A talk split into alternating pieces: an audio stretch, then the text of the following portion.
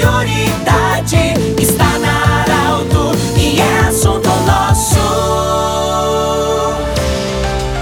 Estamos iniciando mais um programa Assunto Nosso para a Unimed, também para a Danutri Nutrição Especializada e Hospital Ananelli. Nesta sexta-feira, e você já sabe, é tradicional, sempre nós inserimos a pauta A Saúde no programa de sexta-feira. Hoje nós vamos conversar com a doutora Raquel Demamã Vargas, ela que é pediatra. O assunto, alô mamãe, alô papai, o assunto, intolerância à lactose e as alergias da proteína do leite nas crianças, nos bebês. Bem-vinda, doutora Raquel. O que, que é a intolerância à lactose e alergia ao leite e à proteína do leite? Muito bem-vindo, estamos felizes por você, porque essa era uma pauta que a gente já queria abordar há muito tempo. Bem-vindo. Muito obrigada pelo convite. Vamos lá então. Quando a gente fala em alergia e proteína, a gente tem que saber diferenciar essas duas alterações. Pensando no leite, ele tem dois componentes, entre outros, que são diferentes. A gente fala da lactose e da proteína.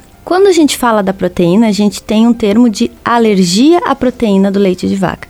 A proteína causa uma reação alérgica no organismo do bebê, diferente da lactose, que causa um mecanismo de intolerância. Quando a gente pensa na alergia à proteína do leite de vaca, ela geralmente acontece em bebês pequenos e podem ter diversos sintomas, entre eles vômitos importantes, perda de peso, lesões de pele, assadura no bumbum, alterações do padrão intestinal, que podem cursar com diarreia e sangue nas fezes. Então, são alguns dos sintomas dessa resposta alérgica à proteína. Diferente do que a gente fala no mecanismo de intolerância. Aí a gente tem uma enzima que digere a lactose que se chama lactase e ela vai fazer toda essa digestão no organismo. Quando ela não funciona bem, a gente tem um mecanismo de intolerância. A intolerância pode ser do tipo primária ou secundária. Primária é quando justamente essa enzima vai perdendo sua função ao longo da nossa vida. Então, a intolerância primária à lactose é comum em crianças maiores, adolescentes e adultos. E quando a gente pensa numa intolerância secundária, a gente tem que pensar que aquele intestino está com algum machucadinho por uma virose, por uma verminose, por um processo de alergia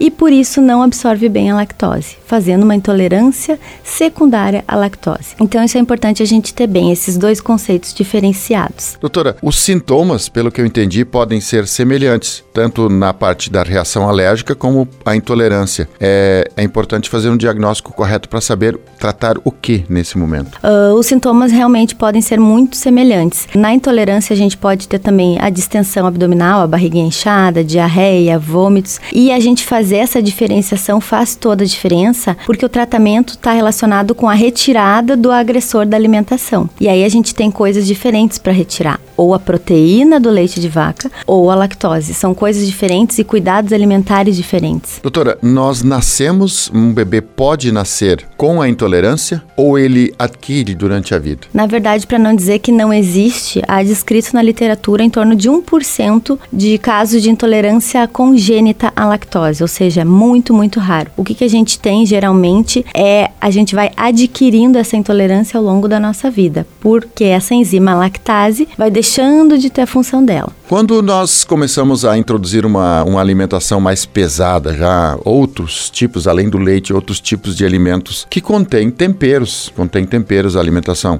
E aí entra uma parte cultural, em algumas regiões temperos diferentes. Esses temperos, eles também podem causar reações alérgicas? Quando a gente pensa em alergia, a gente tem que pensar em prevalência. O alimento mais prevalente de causar alergia é o leite. Depois dele, a gente tem soja, ovo, trigo e os nuts, as castanhas, né? O que, que eu quero dizer com isso? Que pode ter, de ter reação com um tempero, com um corante, pode. A gente vê isso também, mas não é tão comum quanto esses outros alimentos. Uma criança, um bebê, ele pode se engasgar em consequência dessas alergias, dessas reações? Pode, porque quando a gente pensa em alergia, e aí a alergia à proteína do leite de vaca é a mais comum, um dos principais sintomas relacionados é o vômito, né? E vômito importante muitas vezes predispõe a engasgos. Então, quando a gente tem um quadro assim, a gente tem que pensar num diagnóstico de alergia também. Existe uma, uma diferença do. Você falou do leite de vaca. Os leites, aqueles que a gente compra enlatado, em lata, aqueles prontos já,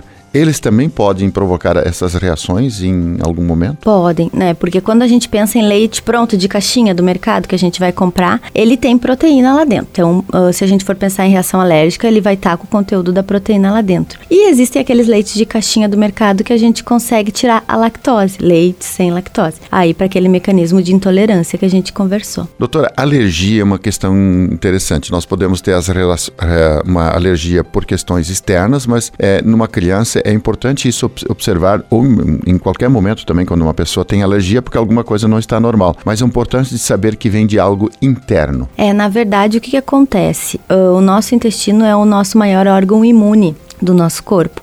E quando a gente tem respostas ali imunológicas de reação, é como se o nosso corpo entendesse que aquele alimento, aquele produto é um corpo estranho e ele vai reagir a isso. E aí faz resposta imunológica lá dentro do nosso intestino e consequentemente a gente começa a ter sintomas. Conversamos com a doutora Raquel de Mamã Vargas. Muito obrigado pela visita, obrigado mesmo, muito produtiva a nossa entrevista, te agradecemos e esperamos que você possa vir mais vezes conversar conosco aqui no Assunto Nosso. Eu que agradeço, muito obrigada. Muito bem, o Assunto Nosso volta na próxima segunda-feira, nós queremos agradecer muito a sua companhia, recomendamos sempre a leitura também do nosso jornal Arauto, na sexta-feira em coluna, o Arauto Saúde, e também amanhã a partir das 8 horas da manhã você pode assistir em vídeo esse programa que, é, esse programa que acabamos de apresentar, você vai ter ele em vídeo também também no Portal Arauto. Um grande abraço do jeito que você sempre quis.